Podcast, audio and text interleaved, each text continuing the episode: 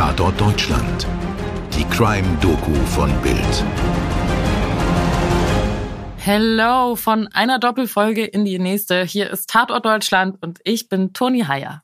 Und ich bin Mirko Kasimir. Und nachdem wir in der letzten Ausgabe über den Bombenanschlag auf das Oktoberfest gesprochen haben, bleiben wir in München, reisen aber noch ein paar Jahre zurück. Genau, nämlich in den Sommer 1972. In diesem Jahr ist zehn Wochen lang der Song Mommy Blue an der Spitze der Charts.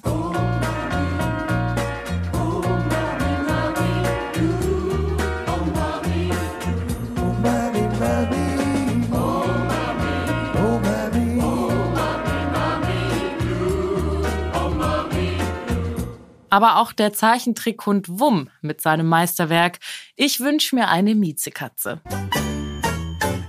Wünsch mir eine kleine Miezekatze für mein Wochenendhaus.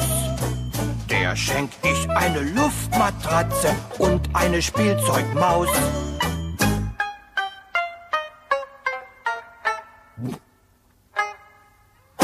Am 26. August beginnen mit viel Tamtam und viel Elan die 20. Olympischen Sommerspiele. Die Nationen marschieren in bunten Uniformen und Trachten in das neu gebaute Stadion ein.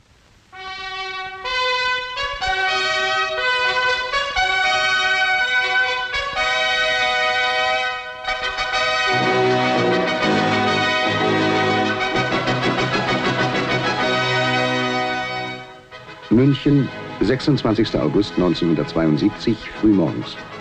In wenigen Stunden beginnt hier das größte Sportfest der Welt. Ziehen unter diesem Dach Athleten von 122 Nationen ein.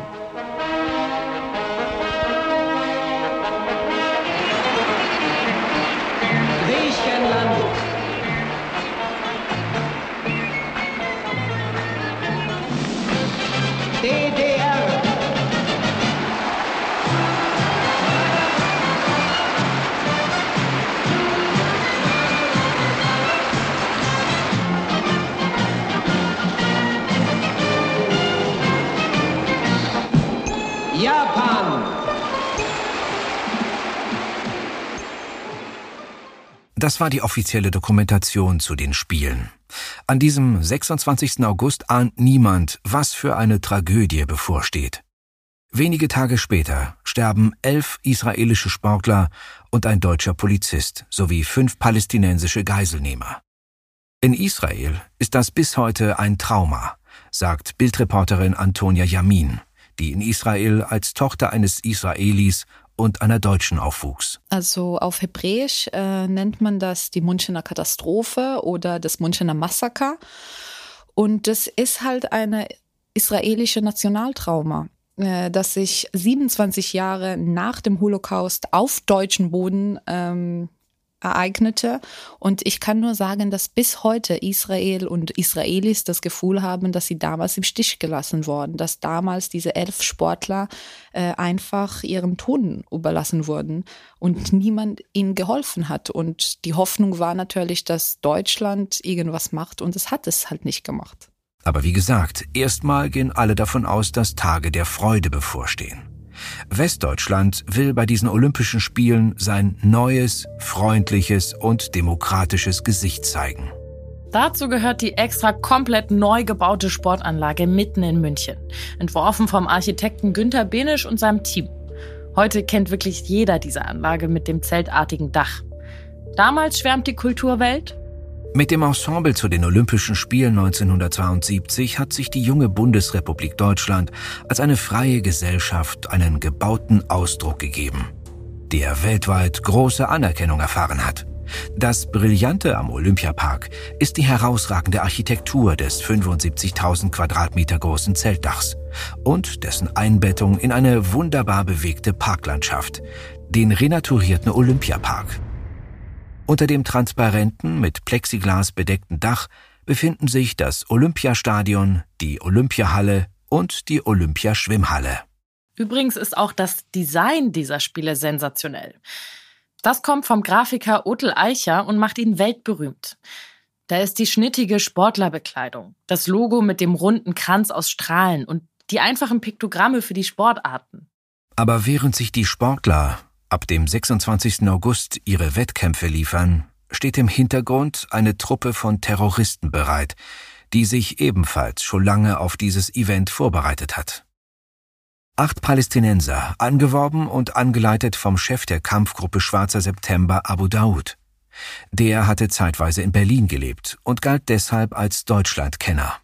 Abu Daoud hat die Einreise seiner acht Kämpfer organisiert, die Unterbringung geregelt und sie mit Waffen versorgt. Am Morgen des 5. September 1972 führt er seine Truppe noch zum Zaun des Olympischen Dorfes. Dort gibt er ihnen den Startbefehl für die Mission. Monteure der Post sehen die Männer morgens um 4.10 Uhr über den Zaun am Nordrand des Geländes klettern. Aber sie denken, dass es sich um heimkehrende Sportler handelt. Die Männer gehen im Grau der Dämmerung zielstrebig zum Bungalow der israelischen Olympiamannschaft, checken die Lage und dringen um 4.35 Uhr dort ein. Den Terroristen wurde es aber auch ehrlich gesagt ziemlich leicht gemacht. Denn die Sicherheitsbedingungen während der Spiele waren extra locker gehalten, um für eine angenehme Atmosphäre zu sorgen.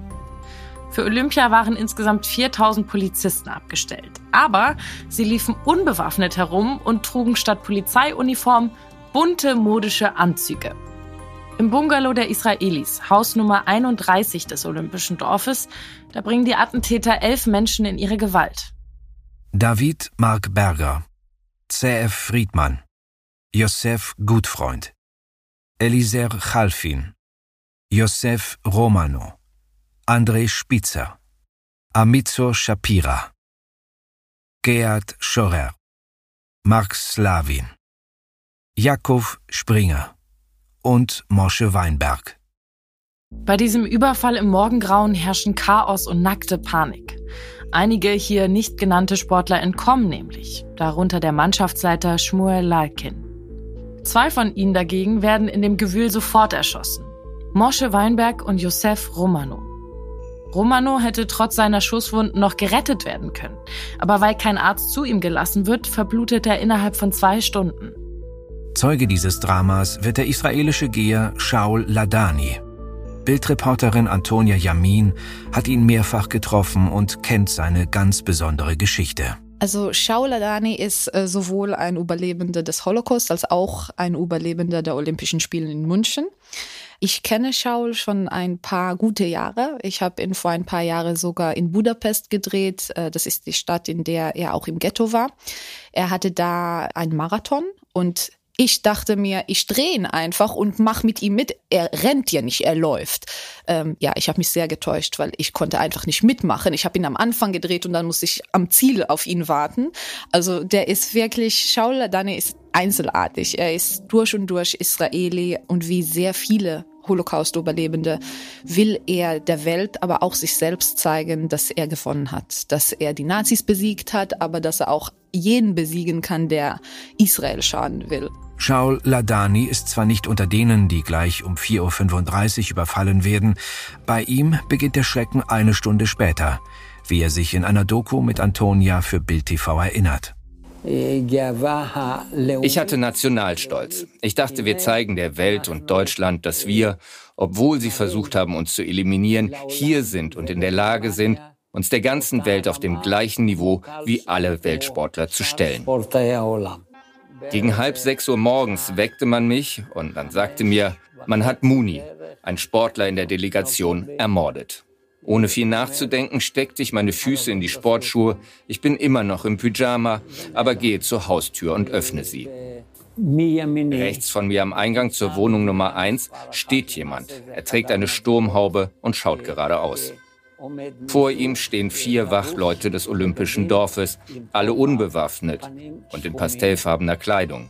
Unter ihnen eine Frau. Sie bittet den Maskierten, dem Roten Kreuz zu erlauben, einzutreten und jemandem zu helfen. Sie sagt ihm, er solle menschlich sein. Er antwortet, die Juden sind auch nicht menschlich. Mein Charakter wurde halt durch den Holocaust geprägt.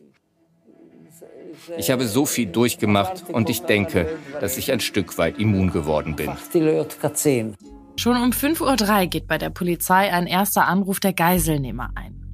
Um 5.21 Uhr ein richtiger Notruf. Bevor Polizei und Krankenwagen eintreffen, legen Terroristen die Leiche von Mosche Weinberg vor das Gebäude. Um 6.40 Uhr treffen zwei Funktionäre am Tatort ein. Der Chef des Olympischen Dorfes, Walter Tröger, und Willi Daume, der Präsident des Deutschen Olympischen Komitees. Bis 8 Uhr wird daraus eine kleine Vollversammlung von wichtigen Leuten oder denen, die sich dafür halten. Vor Ort sind nämlich auch noch Bundesinnenminister Hans-Dietrich Genscher, der bayerische Innenminister Bruno Merck, Münchens Ex-Bürgermeister Hans-Jochen Vogel und der Münchner Polizeipräsident Manfred Schreiber. Die Terroristen stellen ein erstes Ultimatum. Bis 12 Uhr mittags am gleichen Tag sollen in Israel mehr als 200 inhaftierte Palästinenser freigelassen werden. Sowie die deutschen RAF-Terroristen Andreas Bader und Ulrike Meinhoff, die zu diesem Zeitpunkt in Stuttgart-Stammheim in Haft sitzen. Sie drohen, die Geiseln sofort zu erschießen, falls die Polizei das Haus stürmt. Israel lehnt es umgehend strikt ab, den Forderungen der Terroristen nachzukommen. Wenn wir nachgeben, wird sich kein Israeli irgendwo auf der Welt noch seines Lebens sicher fühlen, erklärt Premierministerin Golda Meir. Deutsche Medien berichten live aus dem Olympischen Dorf. Und so können die Geiselnehmer die Aktion der Sicherheitskräfte im Fernsehen mitverfolgen. Die Terroristen ändern ihre Strategie und fordern, ungehindert mit den Geiseln in die ägyptische Hauptstadt Kairo auszufliegen. Das Ultimatum wird schließlich bis 15 Uhr verlängert. Verschiedene Funktionäre bieten sich zum Austausch für die Geiseln an. Vergeblich. Übrigens, sportlich gesehen, gehen die Spiele schon seit Stunden einfach weiter. So als sei nichts passiert. Erst um 15.38 Uhr werden die Wettkämpfe schließlich abgebrochen. Was aber weitergeht, das ist ein beispielloser Nervenkrieg. Das Ultimatum wird nochmal verlängert. Die Geiselnehmer zeigen sich bewaffnet auf dem Balkon. Vertreter der Arabischen Liga versuchen sich als Vermittler. Die Geiselnehmer, die beobachten alles im Fernsehen. Also, ihr müsst euch das mal vorstellen. Die Polizei will das Haus stürmen, vergisst aber, den Terroristen vorher den Strom abzustellen, sodass die alles am Bildschirm in Echtzeit mitverfolgen können. Gegen Abend zeichnet sich ab, wie die Lage aufgelöst werden kann. Die palästinensischen Geiselnehmer sollen zusammen mit ihren israelischen Geiseln nach Kairo ausgeflogen werden. Vor dem Transport zum Flughafen sollen die Scharfschützen aus dem olympischen Dorf abgezogen werden. Der damalige Innenminister Genscher darf in den Bungalow Nummer 31 und dort mit den Geiseln sprechen. Sie sind mit dem Flug nach Ägypten einverstanden. Was Geiselnehmer, Geiseln und die Öffentlichkeit aber nicht wissen, ein Flug nach Kairo, der ist noch gar nicht ausgemacht. Bundeskanzler Willy Brandt verhandelt mit der ägyptischen Regierung darüber, ob die mit einem Flug der Kampfgruppe Schwarzer September in die Hauptstadt des Landes einverstanden wäre. Zeitgleich checkt die Polizei, wie man die Geiseln auf dem Weg zum Flughafen Fürstenfeldbruck bei München befreien könnte. Gegen 21 Uhr lässt der ägyptische Ministerpräsident Aziz Setki aus Kairo ausrichten, wir lassen das Flugzeug nicht ins Land. Also bereiten die Sicherheitskräfte in Fürstenfeldbruck eine Befreiung vor, während in München die Terroristen und ihre Geiseln in Hubschrauber steigen. Erst jetzt sehen Beamte vor Ort, dass sie es mit acht Geiselnehmern zu tun haben. Aber das funken sie nicht an die Kollegen am Flughafen durch. Dort steht eine Boeing 727 der Lufthansa bereit. Als die Hubschrauber aus München landen, nimmt das Unheil seinen Lauf. Denn das Befreiungsteam fährt ohne Plan einfach auf Sicht. Eigentlich sollten Beamte sich im Flieger als Personal ausgeben und die Terroristen dann überwältigen. Aber sie lehnen den Plan ab, halten ihn für zu gefährlich und steigen einfach wieder aus.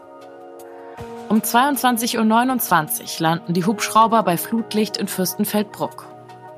Bis zu diesem Zeitpunkt wurde immer nur von fünf anstatt der tatsächlichen acht Geiselnehmer ausgegangen. Deswegen befanden sich auch nur fünf Scharfschützen auf dem Dach des Flughafengebäudes und dem Rollfeld. Die Palästinenser und ihre Geiseln steigen aus den Hubschraubern und gehen nach und nach in die Lufthansa-Maschine. Mittendrin bricht das totale Chaos aus. Zwei Terroristen, die schon in der Maschine waren, lassen sich gegen 22.40 Uhr wieder auf der Treppe blicken. Sie haben bemerkt, dass gar kein Personal im Flieger ist und wollen zurück zu den Hubschraubern. Da eröffnen Scharfschützen das Feuer. Sie treffen einen der Männer. Der andere, der sich Isa nennt und als Anführer gilt, entkommt. Es beginnt ein wilder Schusswechsel, bei dem unter anderem die Funkanlage des Flughafens getroffen wird. Erschwerend kommt hinzu, dass die aufgestellten Scheinwerfer alle blenden und scharfe Schatten erzeugen und die Terroristen so leicht eine Deckung suchen können. Bei dieser ersten Eskalation werden vier Terroristen getroffen und ein Polizist getötet. Die Terroristen bleiben unterdessen mit den Geiseln in den beiden Hubschraubern und beraten, wie sie mit der Lage umgehen sollen. Währenddessen fordert die Polizei weitere Einsatzkräfte an, um einen neuen Befreiungsversuch zu unternehmen. Nicht nur auf dem Flughafengelände ist die Lage chaotisch. Auch die politische Führung ist spätestens jetzt völlig kopflos. Ein Mitarbeiter des Nationalen Olympischen Komitees tritt vor die Presse am Flughafen und behauptet, alle israelischen Geiseln seien befreit worden. Was leider eine Falschmeldung ist. Als die Terroristen die Verstärkung der Polizei sehen, die Panzerwagen, da eskalieren sie die Lage final.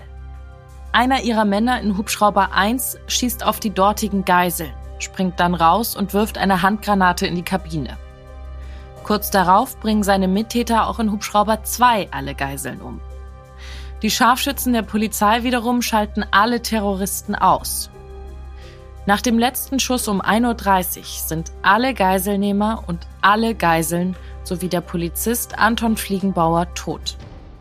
Deutschland zeigt nicht mehr sein fröhliches Gesicht.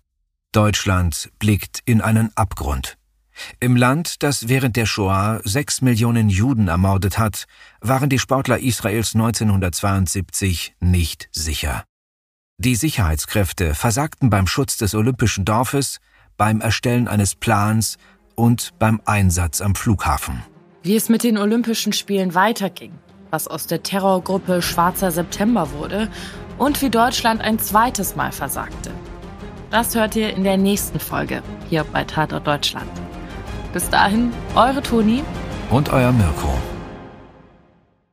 Dir hat diese Folge von Tatort Deutschland gefallen? Du bekommst von True Crime einfach nicht genug. Dann hör jetzt in unsere weiteren Folgen rein. Hier warten mehr als 200 spannende Fälle auf dich, wie das Verschwinden von Rebecca Reusch, der Prozess gegen O.J. Simpson oder die Entführung von Ursula Herrmann. Wir hören uns bei Tatort Deutschland.